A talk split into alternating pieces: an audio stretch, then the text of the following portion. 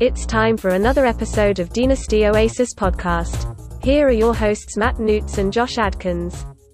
Greetings and welcome to the Dynasty Oasis podcast. My name is Matthew Newts. With me this evening, as always, the man, the myth, the legend, Joshua Adkins. It's great to be back with you, Josh. How's it going? It's great to be back with you, Newts. It's been a long time. Uh, it's a week off from the podcast. We just never could find a time. You were traveling last week on the East Coast, so uh, Yeah, apologies to New Sorry, England territory. That's right. Yeah, you in in Connecticut, right? Yeah. Yeah. How was the trip? Oh, it was lovely. Good time. Uh, I got some work done helping my brother get ready for a move, but uh, it was fun to to see the beautiful northeastern scenery and eat some seafood as well. So had a good time. Glad to be back though. Yeah, absolutely. And we're excited to talk some football. We've got some uh, some ground to make up from last week. We're not going to talk a ton about uh, week five, which obviously we didn't uh, do a podcast for, but I don't know. Maybe some of that will spill over into some of the guys that we talk about this week. Um, we're we're going to try a little bit different of a uh, a format here for the podcast. Like, you know, normally we had been doing uh, game reviews for every game, and then we had been doing game reviews strictly for uh, the three teams that we drafted in game draft, which is a segment that will continue on in a slightly different format. Uh, but we're not going to do game reviews in that same fashion and uh, going forward. I think it's more well. I think a it's it's more object. Uh, we can give uh, listeners more actionable information by doing the segments in a in a little bit different way, as opposed to uh, you know predetermining where we're going to spend our time. Sometimes those those game draft games don't end up being something where uh, there's a ton of actionable fantasy stuff, and we really want to try to help fantasy managers as much as we can here. Uh, so we're going to try a little bit different format. I'm not going to go through every segment that we're going to do on the show today, but we'll uh, we'll be segmenting the show a little bit more. We'll be we'll still be talking film based uh, review things that we saw with our actual eyes in NFL games. We're still promising as a as a podcast to watch every game every week. Maybe not both of us watch every game, but at the very least, the two of us combined watch every game from the NFL slate uh, every week because that is what we believe in here is is watching the games and, and trying to communicate what we're seeing on the field from these players is the most important thing we can do. We're just going to present the information in a little bit different light. So, uh, Newts, anything you want to add? No, I mean, just bear with us. We've been doing this for about a year and a half now, and uh, we're still learning the best way to provide you information. And I think this will be a good change. It may be a rocky start for us, uh, just figuring it out. But you're right. Uh, the game draft is super fun, but it's it's not always uh, easy to predict what's going to matter. So rather than spend 15 minutes talking about a game that I was excited about that ended up being just kind of a throwaway game, Yep. we're gonna yeah it makes i, I agree it makes more sense to, to just focus on um, the stuff that you know might, matters more in hindsight Yeah, and I don't want to jump too far ahead in the show because we're going to talk about this guy in a second. The one that comes to mind is the Giants game from this week, uh, where you know I bet one of us would have picked that game just on the premise of Kadarius Toney alone, uh, Mhm. and then he goes out the first you know first three plays, and I'll be honest, that was about all the more I could stomach watching of that game. I watched a, a little bit of it live, but uh, it was kind of heartbreaking. So uh, you know, it's one of those things where that's one of these games where there's not a lot of actionable stuff to say. We're we're, missing all the weapons for New York, and they kind of just got ran over um, by a better team. And so uh, I, I think you're right. Yeah, talking about it in this sort of form and fashion is going to provide more insight and more dynasty advice as opposed to really trying to recap games that maybe don't deserve it. So I think we should get right into it, Newts. Uh, the first segment we're going to do is game balls. I think it's pretty obvious.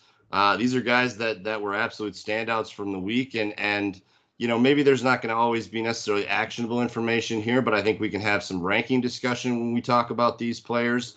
Um, I you know, and I think it's just a chance to to shed a little bit light onto some of the top performers and maybe what it means for them going forward. We uh, we we don't talk a lot of IDP on this show, but we do know we have a few IDP listeners, so we are going to give a defensive game ball too, but we will try to be uh, more on the brief side of the IDP. So why don't you start us out, Newts? Let's start with your uh, your offensive uh, game ball of the week. yeah there's a few names that uh, are screaming at me but i'm going to stay on brand and give it to old CeeDee Lamb uh, two touchdowns, walk off winner, does the slow down, and then uh, gets kind of pushed over and waves at the defender. I love to see it. Uh, helps the Cowboys get the dub over the Pats. That was a really fun game, by the way. But oh, yeah, CeeDee's a freak. I've been on a limb uh, basically the entire existence of this podcast proclaiming him to be my wide receiver one in Dynasty. And uh, I needed a, a strong game like this to feel a little vindicated because he was, uh, I was starting to second guess myself a little bit, but not because of the talent, just because Dallas has been so run heavy. But um, right. I think they're finding their balance. And I think CeeDee Lamb is separating himself as the alpha wide receiver in this offense. Yeah, well, I think it's interesting that he was so he was targeted and, and caught both on the first two drives of this game, um, and then for a, a, a, vast majority of the second and third quarter, kind of disappeared, and in the mm-hmm. fourth quarter, just absolutely went bonkers, and then in overtime. Uh, I believe he had three more catches on that drive. Yeah, one was on an out route, one was a little bubble screen where he makes like three guys miss and, and breaks a tackle. Um, and then obviously the game winner where uh, he knew that he had that the touchdown long before the ball was even in the air. He's pointing at Dak to go to the pylon, and and uh, that was a lot of fun. Uh, he's a sensational player. Let's have let's have this conversation. If you're not contending, because I think if you're contending, Davante Adams and Tyreek Hill come into this conversation. But if you're not contending, is there any? I mean, CeeDee Lamb, Justin Jefferson, Ja'Marr Chase. Is that the tier of three that you're really sort of I mean, if you can make an absolute crazy offer, I mean, that's sort of where I think we're at. And I don't even know that it matters if we're contending or not. I think those might be the top three dynasty receivers at this point, and they've come out of the last two drafts. Am I crazy for saying that? Do you have Tyreek and uh, Adams still in that tier? Where are you at with those five?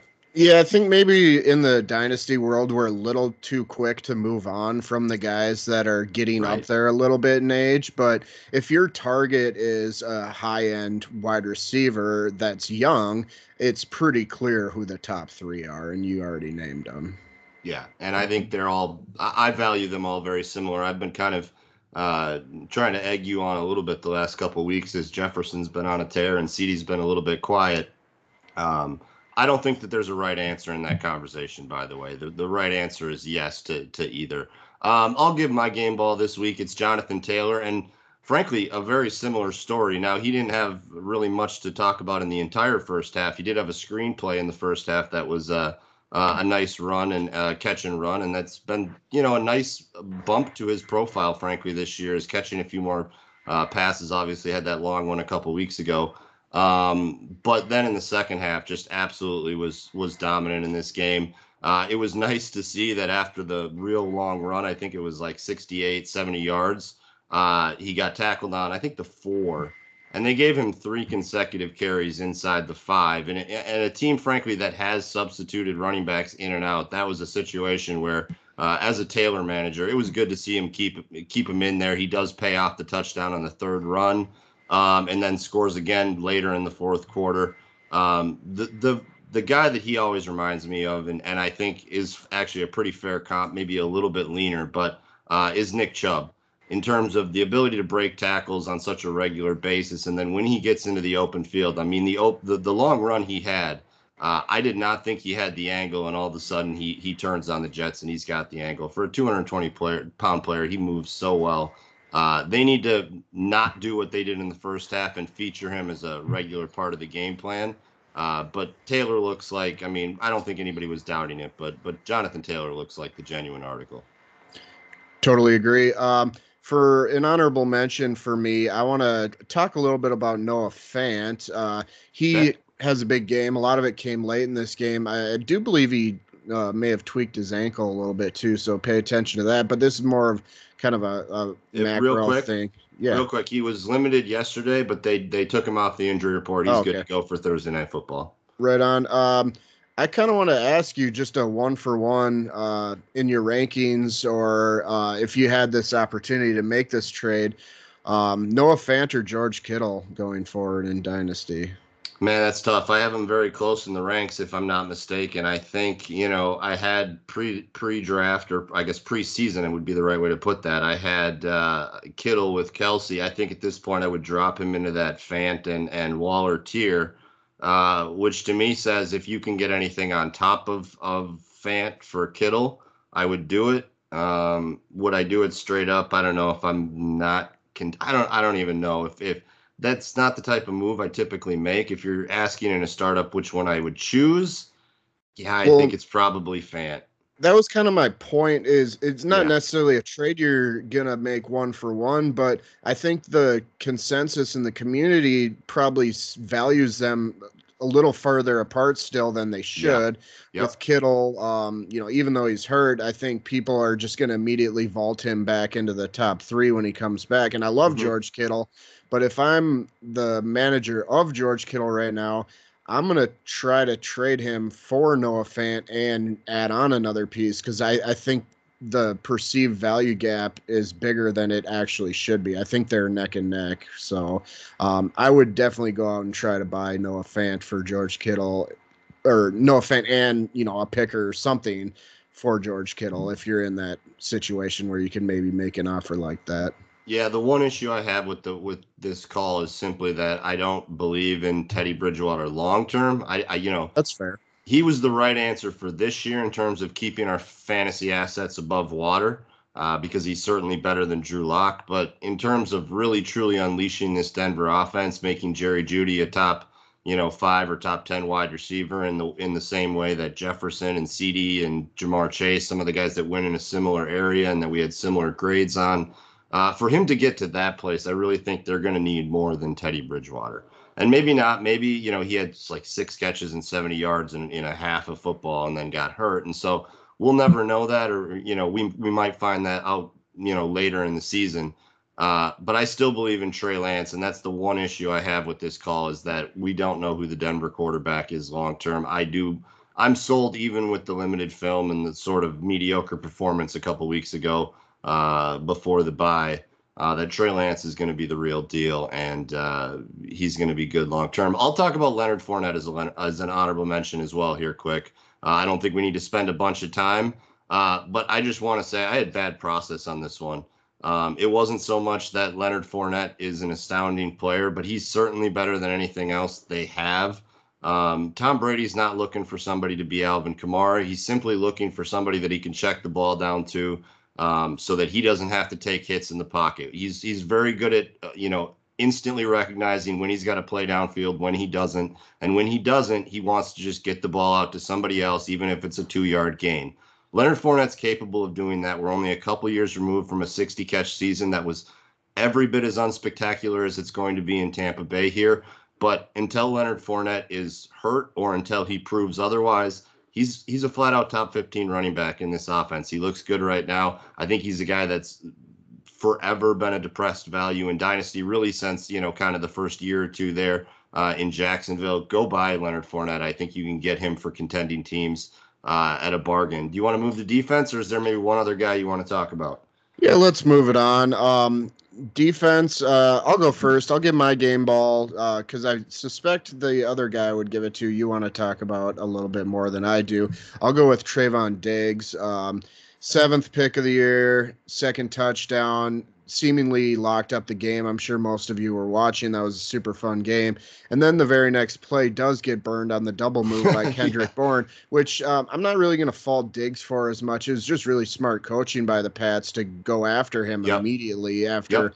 You know, that long return and celebration is probably mm-hmm. the right time to attack him. And he is a bit of a gambler he kind of reminds me of a younger Marcus Peters, where there's going to be a lot of big plays. Sure. And yes, he may get burned every once in a while, but his coverage ability has been very, very good, and it is affording him to take some of these calculated risks. And on the pick six, skills. Yeah. yeah. he has ball skills. You can tell he's related to an NFL wide receiver uh, in Stefon Diggs, and I believe he started out as a wide receiver yes. at Alabama. So um, very, very likely to make things happen after the interception, and very unlikely to drop the ball. He's becoming an IDP force, and um, something that doesn't happen very often for cornerbacks. So um, yeah he's probably been scooped up in your IDP leagues almost assuredly, unless it's very shallow. But uh, I think you might want to try to trade for him because I think a lot of these IDP and dynasty leagues don't quite understand how to value defensive assets when it comes to the trade market. I think he might be worth even paying a second or you know second round pick or so to Possible. try and get. Yeah. Yeah. I think we should keep it moving. Uh, the one thing I will say on Diggs is he did give up a second touchdown that actually got called back. It was to uh, why can't I think of Jakobi Meyers? It was going to be his first NFL touchdown, and then it got called back. So uh, there's definitely some lapses in coverage, but the ball skills you can absolutely live with. Uh, on on mine, I, I don't think I can talk about anybody other than T.J. Watt. He was so good again this week. Uh, 45 points in IDP one, two, three. You saw the matchup on Sunday Night Football. Basically ended the game there uh, stripping the ball from Geno Smith and uh, breaking my heart in a couple leagues. Uh, TJ Watt's the real deal. I don't think you know. I think if we'd have given this this award out every week of the season, he might have gotten it two or three times. Um, and I'll just quickly say honorable mention to Maxx Crosby, three sacks this week. Uh, one of the best stories of the league this this year. I don't know what's going on in in in Las Vegas, but uh, these redemption stories between him and Waller are, are fantastic. And he's uh, he's a try hard player, but that's not to say that he's not talented. He is he is long and mean and fast, and uh, he's kind of wreaking havoc right now. So uh, I don't think uh, what we saw this weekend is an aberration. Should we move it on to the uh, rookie report card here? Yeah, let's do it. So, um, this segment's pretty obvious what it's going to be, um, but we're just going to talk about the rookies that uh, we want to talk about every week, basically, based on their Well- film and actionable advice. Yeah, and I think you know with this being a dynasty podcast, giving you sort of the idea of what's going on with these rookies, how they're playing, how they're being involved in their offense, um, sort of where they're at in the pecking order, and how they're how they're you know creating these these points for you is maybe the most meaningful thing we can do in terms of film review at this time of of the year.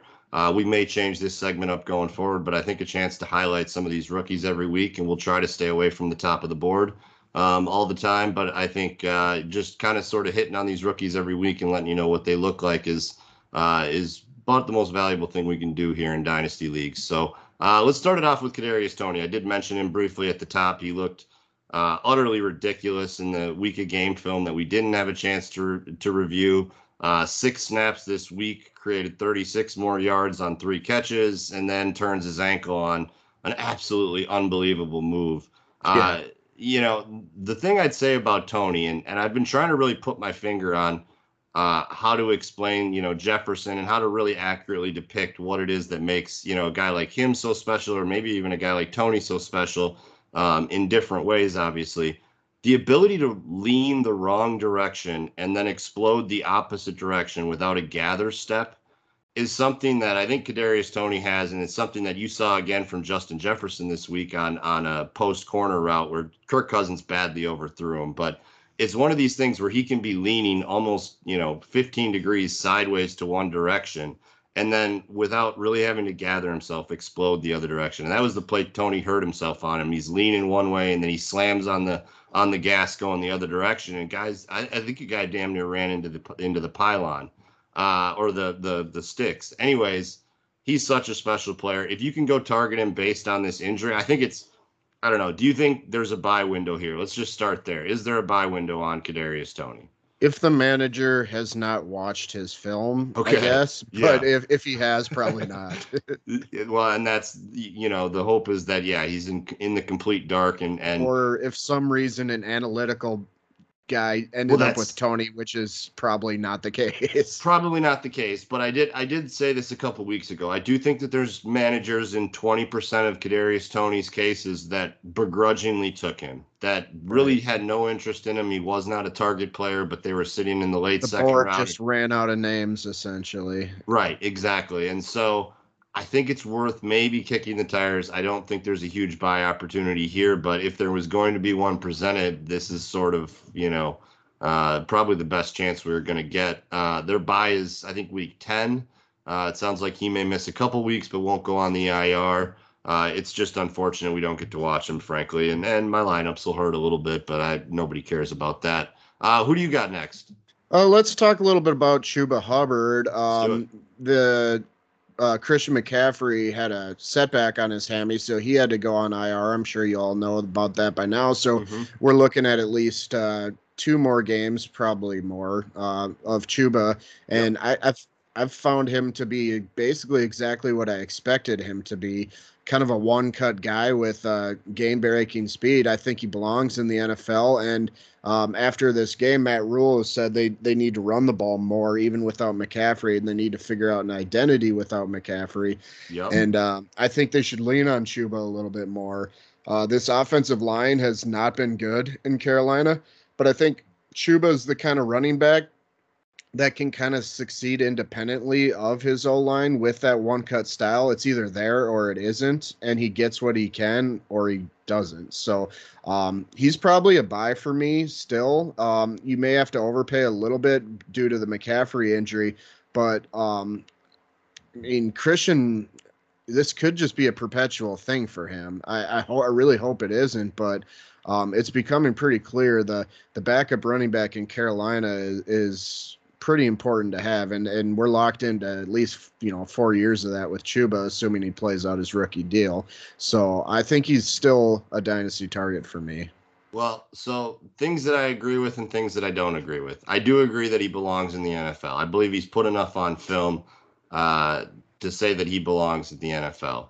Um, and you know, I guess the nicest thing that I could say about Chuba is is what you said, the home run hitting ability. Even if Christian McCaffrey comes back, if I'm trying to figure out how he could have a standalone role, I think it could be in that sort of Tony Pollard.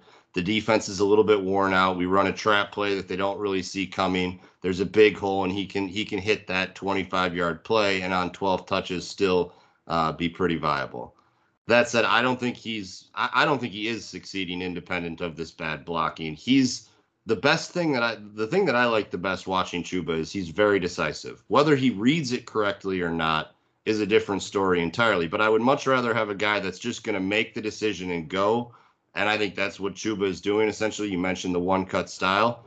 Um, with what you said about the having to overpay because of the McCaffrey injury, I think I am shopping Chuba right now because while I can paint a picture of standalone value, I don't know. I do I trust the Panthers to really back off the workload on Christian McCaffrey. Now maybe they're kind of showing us that with this IR stint and, what it sounds like is is McCaffrey maybe pushed himself a little bit too aggressively and maybe they do see that they need to take some touches, but I don't think we're ever going to see it get below a 70-30 when Christian's healthy.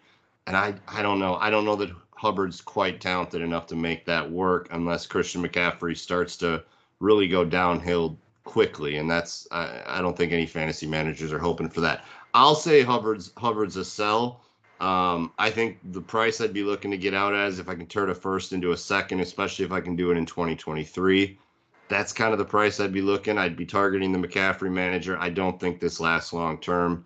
Um, and it's not because I don't think he's a. T- I think he's shown basically he's impressed me based on what I saw on film as a as a prospect at Oklahoma State. I think he's better than maybe I thought coming in. That said, I don't think that there's some long-term standalone RB2 or RB3 here, even um, going forward when McCaffrey's healthy. So I don't know. What do you think about that? Um, you make a lot of valid points. Um, for me, it, you know, some of the things you said are very hard to be pre- or to predict whether or not McCaffrey's healthy, exactly yeah. the kind of role he's going to have when he returns. Yeah, I understand. Um, you can make a case where he might just disappear. But um, for me, it's more of I, I, I believe in what I've seen um, from film so far that he yeah he can do what he needs to do given the opportunity. So I'd rather not um, be predictive of opportunity, but at the same time, maybe now isn't the right time to buy. But I'm just saying maybe um, keep your eyes open, and if if the price is right, I think I even would consider it well, I brought up a price. Would you pay that? Would you give up a, a 2022 first for a 2022 second and Chuba Hubbard? If especially if you're the McCaffrey manager, let's say. If I'm the McCaffrey manager, yes. Uh, okay.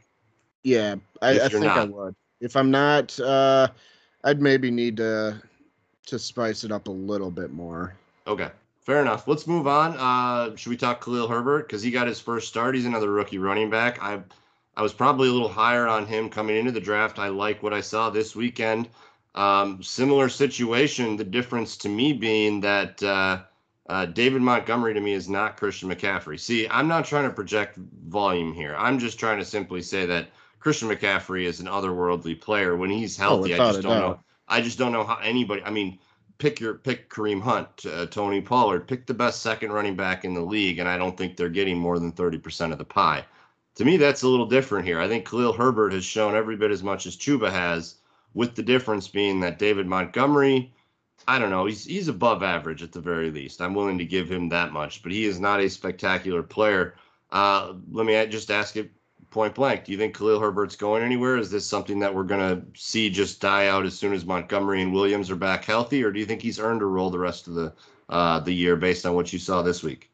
I'd like to think he earned a role. I was very impressed, so, and yeah. uh, he was, you know, uh, to victory lap ourselves and our our, our advice uh, from shows past is I think both of us already had Khalil Herbert on Yeah. quite a few of our teams. We didn't need to blow some waiver money on him. So um, yeah, I, I thought he looked really good in this game. Um, I don't know why they wouldn't find ways to use him. Yep. Uh, I think let's keep it moving. Uh, Rashod Bateman's first NFL exposure. Sky Uma uh, looked good. Didn't get much targets uh, or many targets, I guess would be the proper English there. Uh, down the field, uh, but did catch a few balls. Looked good doing it. I, you know, made a couple guys miss.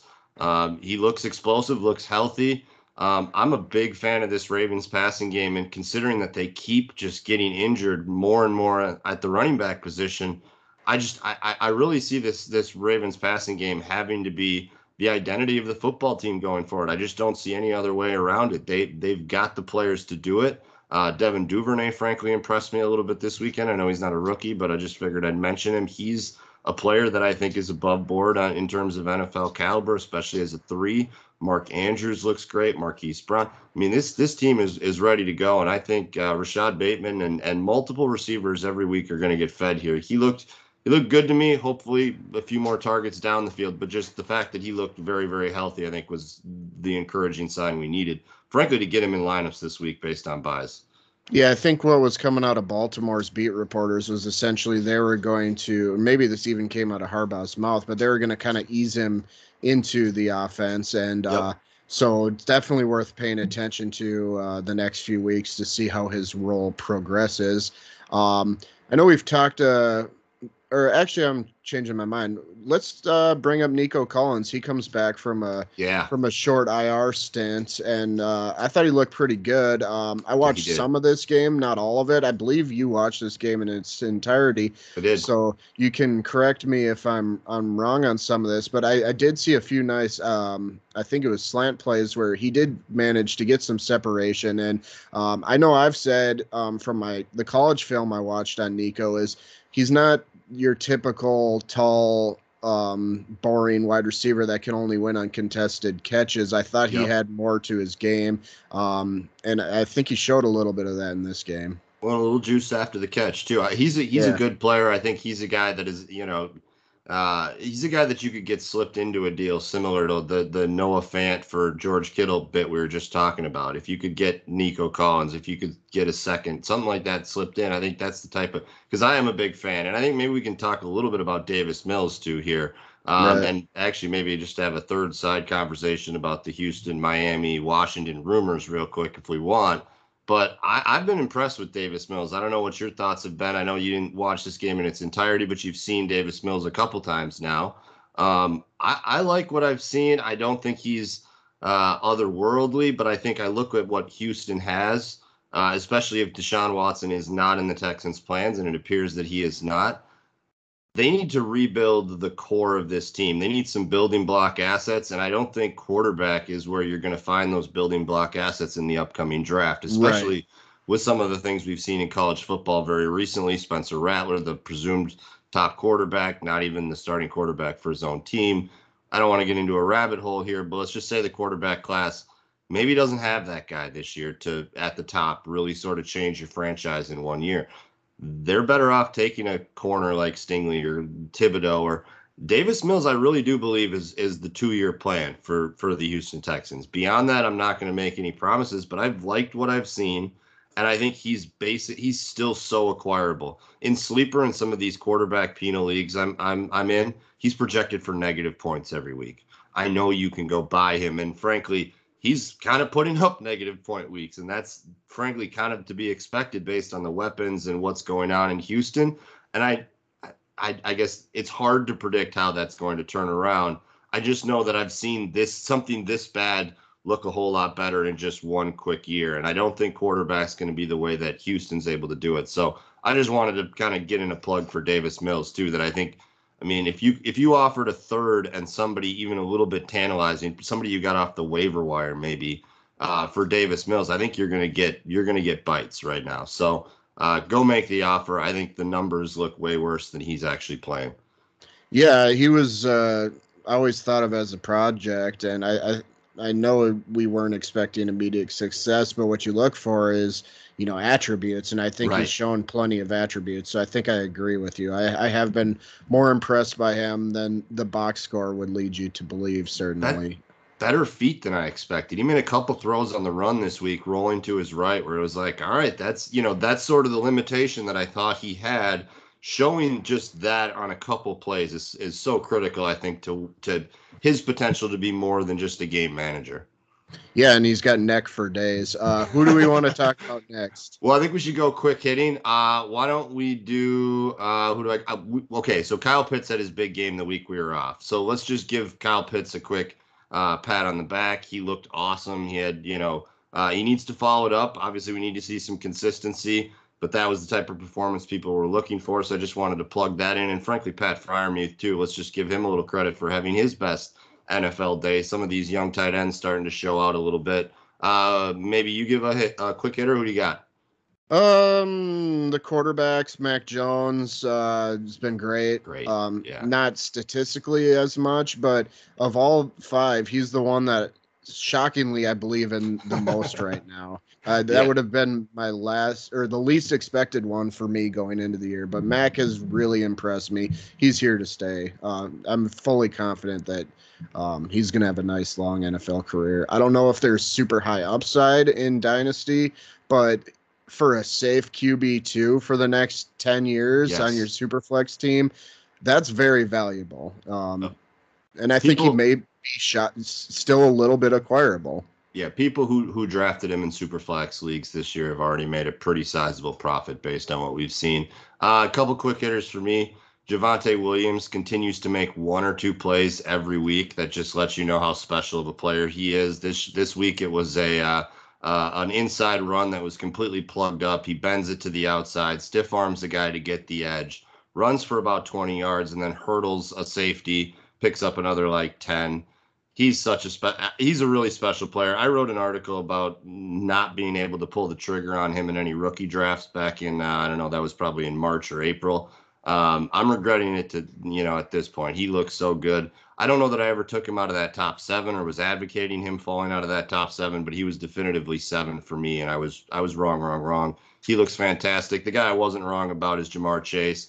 I don't want to talk about any of his catches. The block he made, uh, just outrunning everybody to the pylon and then you know converting a little speed to power and just laying somebody out was was the funnest play of the weekend for me. Uh, both because I have a little bit of mixing and that helped him score a touchdown, but also because it's just it's so indicative of who who Ja'Marr Chase is and what a special player he is. You got any other rookies you wanted to hit on before we move? Um, no, I think uh, I think we're good. Let's uh, move it on. Uh, you want to do buy sells? Yeah, so I think the idea here is we're gonna, you know, at least for the early part of the year, we're gonna talk a lot of rookies to start. Uh, so that doesn't give us a lot of wiggle room to talk vets. So uh, we're gonna do a buy and a sell of the week. We may have a price. I think we should have a, try to have a price, give people an idea of what they could potentially pay. Uh, but just one player that we're looking to buy, maybe this week or maybe in a short window here, the next 10, 12 days. Um, just one guy, quick hitter. Who do you got, Newts? Who's your buy of the week or sell of the week? You can go either way if you want. Um, I'll start with uh, James Robinson, and you kind of we talked a little bit about this pre-show, but you yeah. brought in the name Darrell Henderson after I mentioned Robinson, and I think this advice kind of fits for both because I kind of feel the same way about both of these Great guys. Point. Where yeah. very very talented running backs that are being undervalued in the dynasty community community because their value is perceived to take a big dip after the year. Yep. Um, I'm not so sure that's true, especially for Robinson, because obviously Cam Akers in LA probably scares me a little bit more than Travis Etienne in Jacksonville. Um, but Robinson, he's just still not getting the respect, man. He's just a, yeah. a badass running back. And um, his usage early this year was suppressed because of bad coaching. And now that they realize he is the way they're going to win games, if they're going to win games, he's starting to get 20 touches a game. And when he gets 20 touches a game, he gets into a rhythm and he just wears the defense down and he gets better and better. Um, I love James Robinson. You might be able to get him for a first round pick. Maybe you need to throw in a little bit of extra piece depending on who the Robinson owner is and their lot in life. But Mhm. I'm not afraid of his value dropping significantly next year. Etienne can be used separate, you know, independently from Robinson. I think they can both find the field. Um, they may need it may actually hurt Laviska Shenault's value, if anything. You know, if Etienne kind of takes that Joker role, and then Laviska needs to be just a wide receiver. So, in a weird way, Laviska's value dropping next year is more likely to me than James Robinson's. Totally agree. And I think, you know, you, you talk about Henderson, you talk about Etienne. I think both are players that can eat on a small value, you know, volume of touches. I'm I've got Akers and Etienne in terms of fear level about equal. And I think I'm with you. I think Cam Akers has shown more on film, obviously at the NFL level. Etienne's never played a game. Uh, in, in order to say that, you know, that's the better player right now, or I'm more confident that's the better player. But I'm more worried about that injury. So to me, they're about on the same Fair plane, and that's why that's why I think Achilles is no joke for a Yeah. running back. and I think we're a little bit more optimistic with what we've seen out of Marlon Mack, and that's great. But I think still uh, that one concerns me a little bit more. So in terms of fear level, that's why I thought they were so so relatable, and I thought that was a great point. Um, I'll talk about Tee Higgins. You know, I was going to talk about Marquise Brown, but I kind of talked about how excited I am about this Ravens offense. That I think it's going to have to be the identity of the team, and I think with Rashod Bateman coming back, I think there's more concern that this won't keep up for Hollywood. He did drop a touchdown this week, so uh, that was unfortunate. But he, he's a buy to me. But I think the guy I want to talk about is Tee Higgins. Uh, with all the hype surrounding Ja'Marr Chase, we've talked about it now already on this show. He's basically a top five wide receiver in, in Dynasty, almost no matter who you talk to. It just depends on where sort of he falls in that uh, pecking order and that is going to indirectly obviously affect Tee Higgins. And I don't know that it necessarily should. I think T should be valued basically the same spot with that we had him at the start of the season. Obviously, the little injury uh, issue he had obviously slowed things down, and he's not had great weeks since he came back. But uh, he's a bad, a bad, bad man. A couple of these catches he had in this most recent game are just he's so physical, he's so tough. He provides something that Chase doesn't up the seam in some of these more physical contested catches. Chase has been so good down the field. He's legitimately taking the crown from Tyreek as the best deep threat in the league.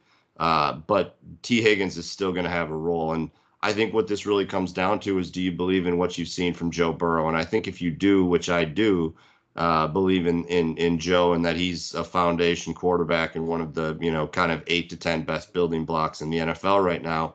Uh, I think there's plenty of room for both of these guys to be top 15 guys year in and year out. And I don't know that Tee is probably getting that respect right now. So I think, you know, tough matchup here against Baltimore. I don't think that hurts. So I don't think the window is like immediate. You need to go do this this instant. But he's a guy that over the next two or three weeks, I'm going to be sending out offers because the value has dropped because of Chase's amazing start. Um, and I think, you know, if the shoe was on the other foot and Ja'Marr had had the slow start that the preseason was maybe indicative of, and just being a rookie in general would have been indicative of, I'd probably be just saying the opposite thing right now. Go buy Ja'Marr Chase. There's plenty of room for both of these players in this offense. It just so happens that he's been, you know, one of the best receivers in pro football already. Tee Higgins hasn't, his talent level hasn't changed from what we thought he was coming into the year. He's still a really good player. Go buy him if he's depressed at all in any of your leagues. All right, let's uh, do a sell a piece and then move it on. Okay. Um, I would probably sell Christian Kirk right now based on his Probably. surprising production. Well, I've actually been somewhat impressed by his film this year. I know, but in this we- we- offense, but you you have this chance, and I I'm not Yeah. going to talk myself into Christian Kirk. You have this chance to probably get a second round pick for him. Or Mhm. I- honestly, I would target 2023 pick for him because you weren't counting on Christian Kirk being in your offense or in your lineups this year if you were still holding out hope. Um, you were regretting taking him when or acquiring him, however it, much it costs you to acquire him. Now's a chance to just get out.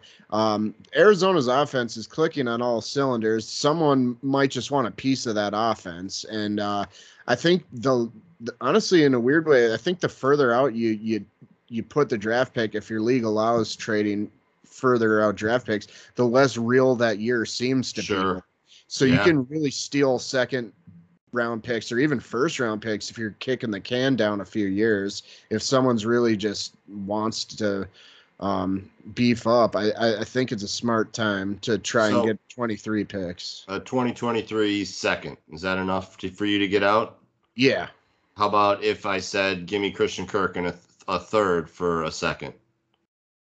I think I would. Um, okay. Yeah, yeah, I think I would. Um, because I just you know, I am a little conflicted because I have liked some of what I've seen, but um, that's new for me. So I was never a Christian Kirk guy. So I think I'm going to trust my overarching opinion on him over my short term opinion. Okay, and uh, I'll I'll do my cells here because I think we got to keep it moving. Uh, I'm going to talk about two quarterbacks. I'm going to talk about them a little bit in the same light. Uh, Jared Goff and Jalen Hurts. I'll just give you the names right off the front of the you know front here.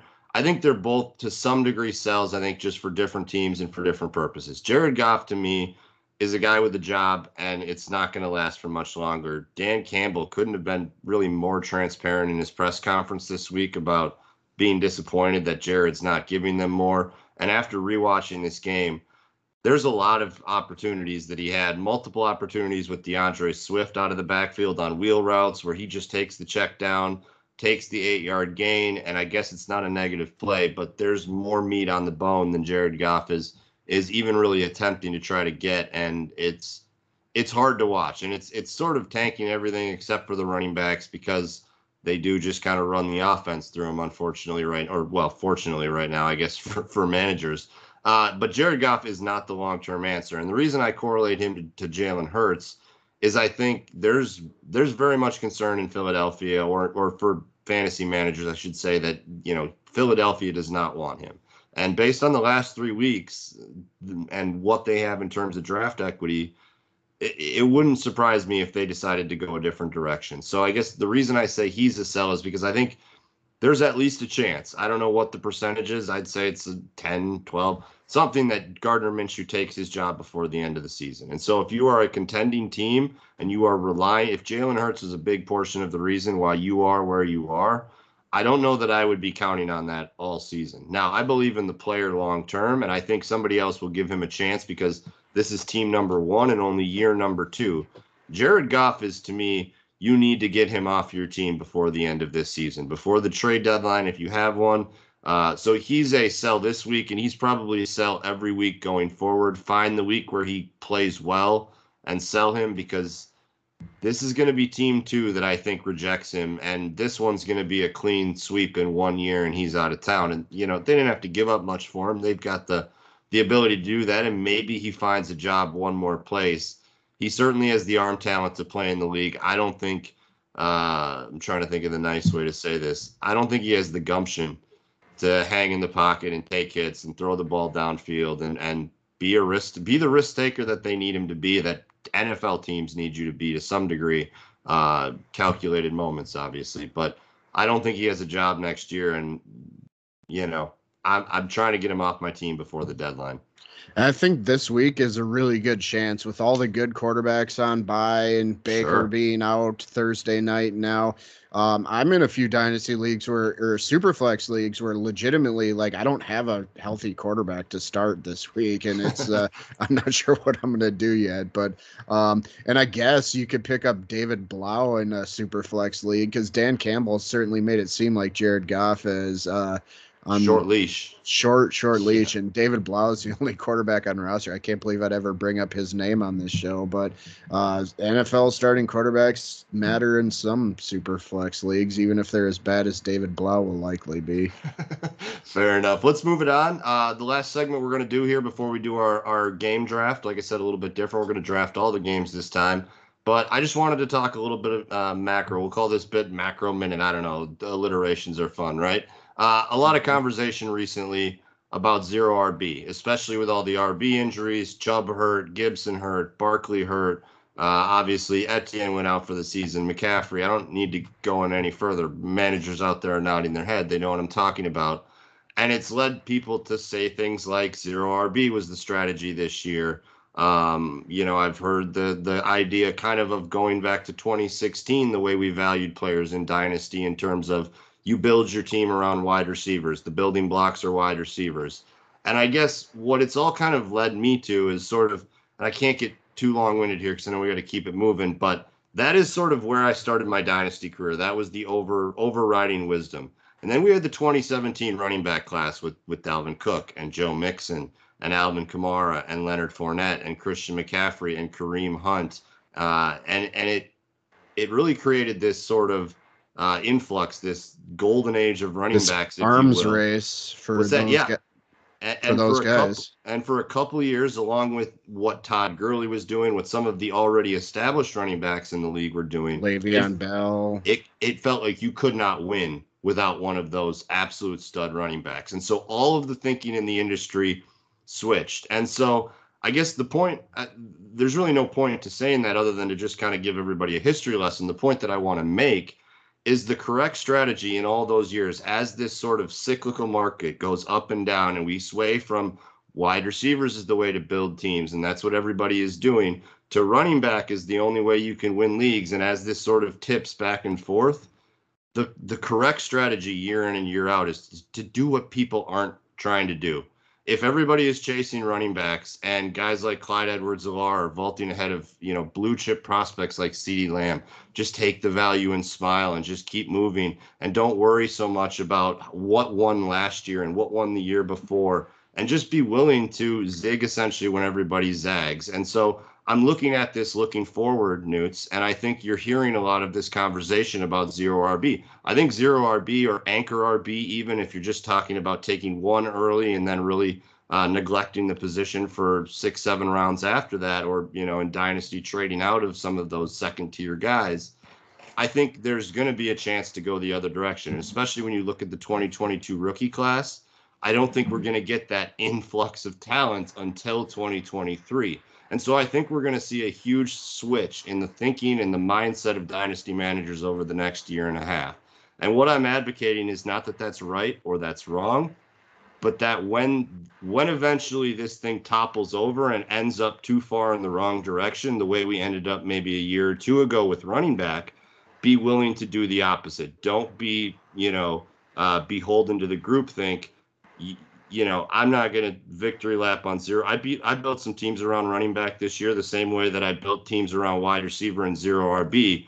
It, nobody's right here. It's just that identifying what everybody else is trying to do and be the one or two teams that doesn't do that, it provides you an edge beyond uh, sort of a macro strategy in terms of you're picking from a pool of players that very few other people are at different points in drafts and at different points in the way you're attacking value in existing leagues. And so I just I kind of wanted to get your thoughts on on that idea and sort of where we go and if you believe that this thing is cyclical or is there something that's driving why sort of wide receiver is now being boosted up as opposed to running back?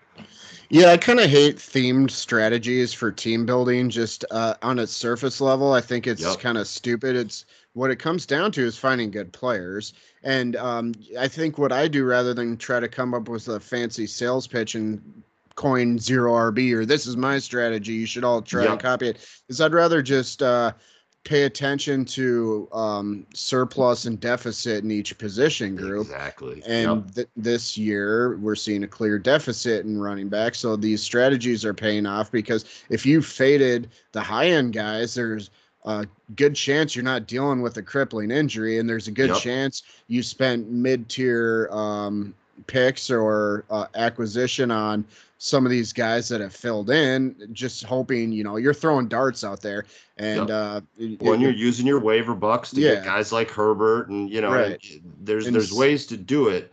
and Um, clearly, some of those dart throws are paying off this year. yes. And uh, this is a dynasty show, so a smart zero RB manager or someone that's following that theory would probably try and uh, sell off those assets as quickly as possible before they lose their value, and uh, just keep churning that. But I don't know. I do um, like building my dynasty teams around the wide receiver position um, as a general rule of thumb, just because sure they have longer careers. If I can tie one to a really good quarterback, I know I've got um, a really big asset tied up tied down for a long time. And mm-hmm. um, there's a lot of fantasy um, analysts out there that will say, um, build your team around the wide receiver position, the other ancillary positions, and then go and trade for running backs when you're ready to when contend. Yes, and that exactly. that does make a lot of sense. Um, but I don't really like I just to bring it all back. I don't love trying to build my team around some theme. I just it feels kind of corny and content creatory. Yes. Just trying to get Twitter likes and stuff like that. I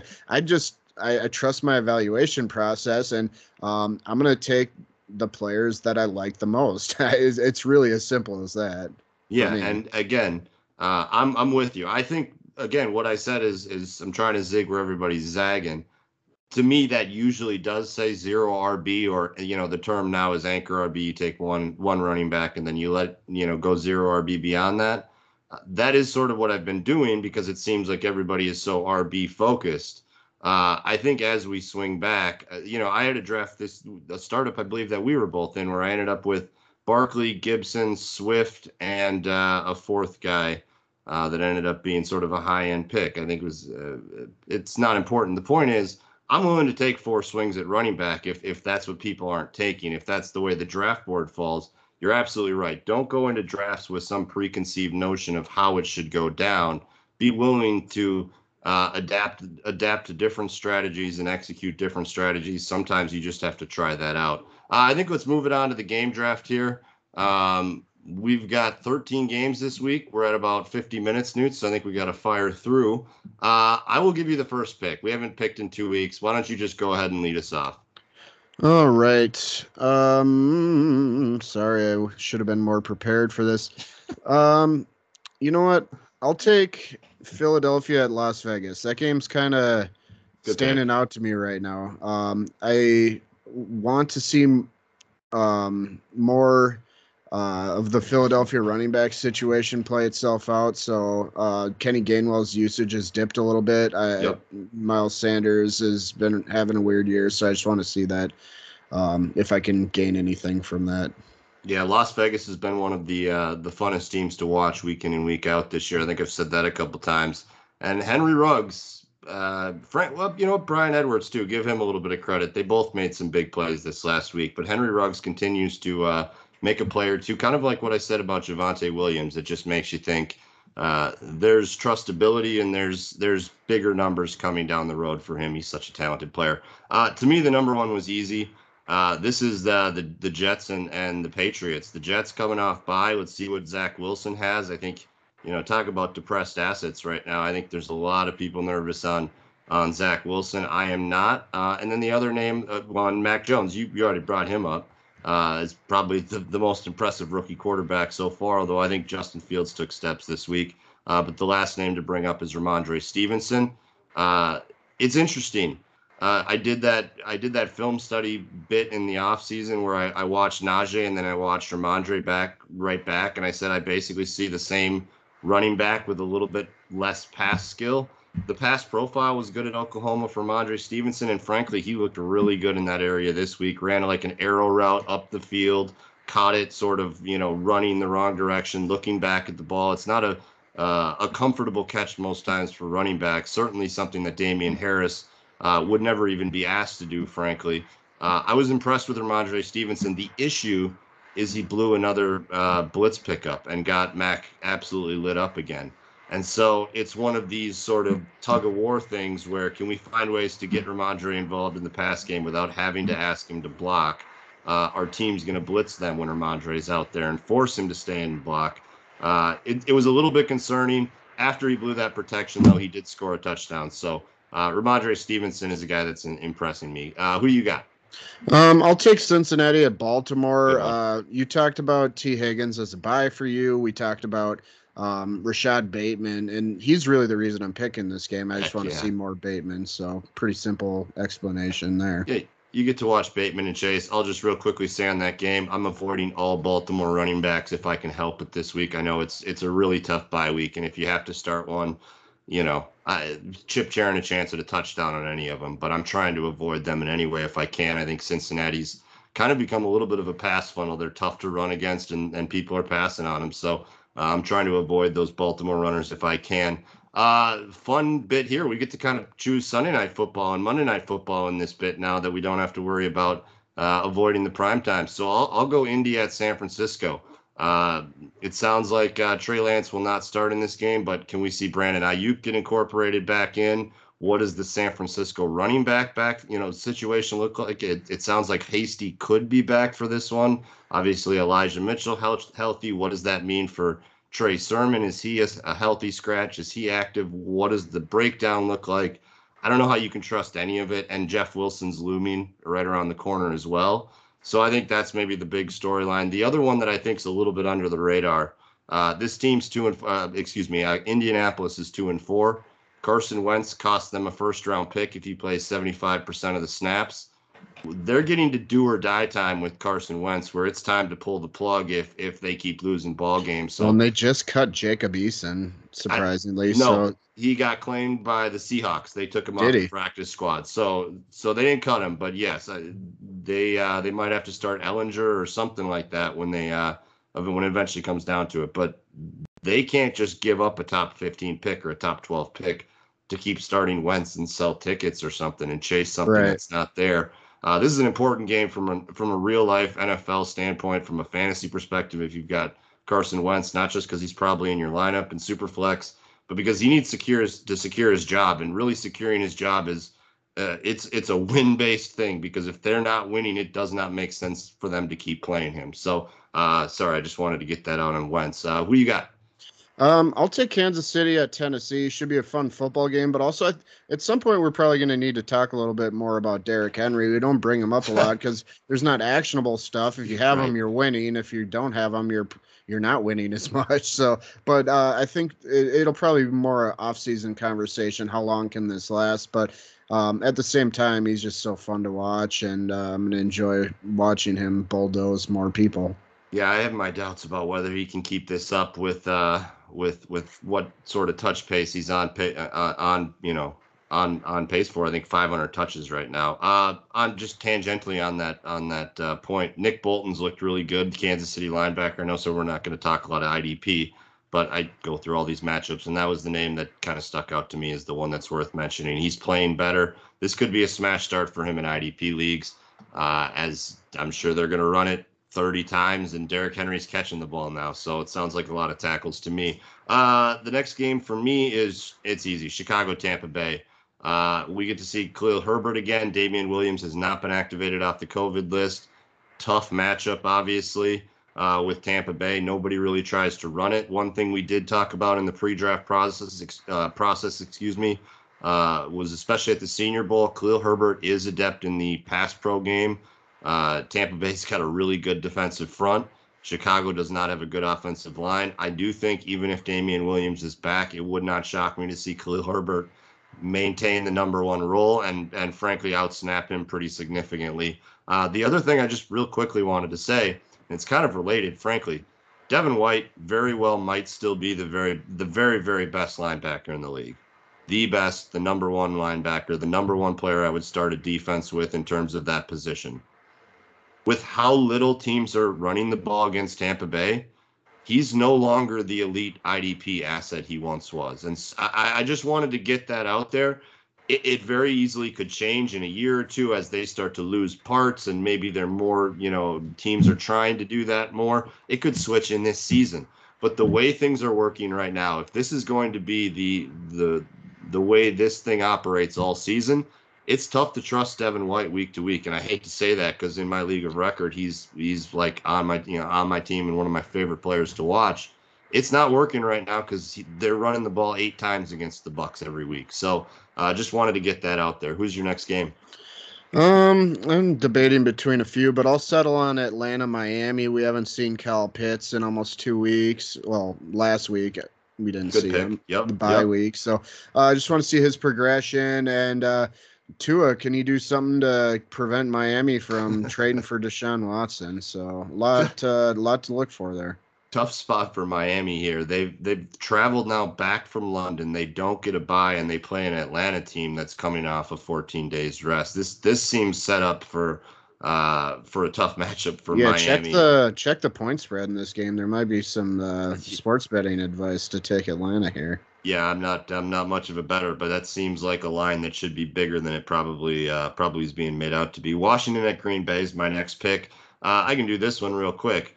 Amari Rodgers needs to play more for the Packers. He looks good in his limited touches. I don't know why they haven't tried to figure out a way to get him three or four touches every week, but seemingly they won't. He's still a guy I believe in, though.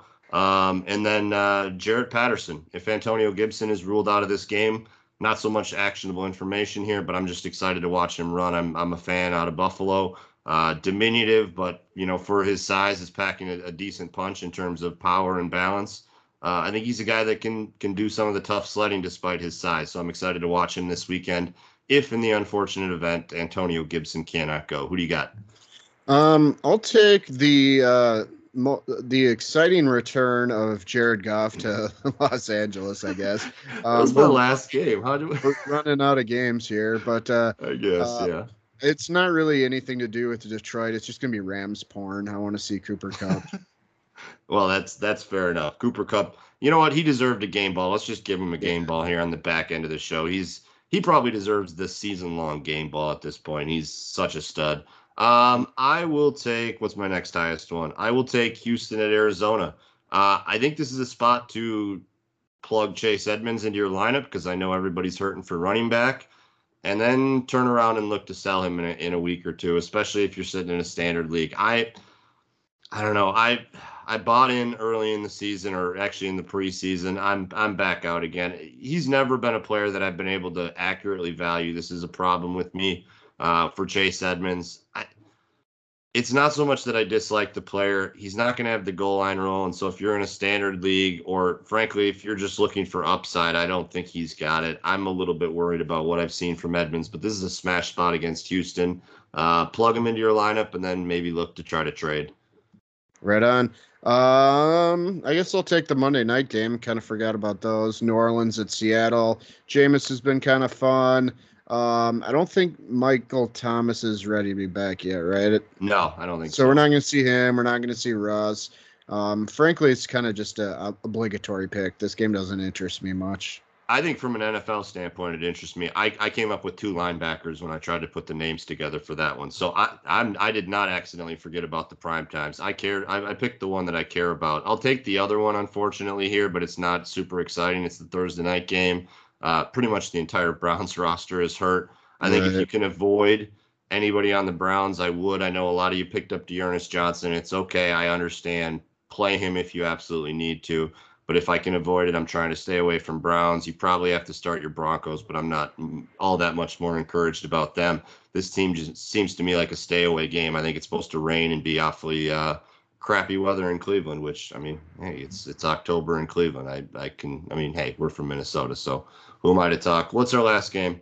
Uh, Carolina Giants. This would not have been the last pick if Kadarius Toney was likely to play. Probably no, no Kenny Golladay. Um, who's the other guy that's hurt there? That's no Barkley. No, no, no Barkley. Slayton. Oh, yeah. Pro- well, Slayton got in limited practice today, so we'll oh. see.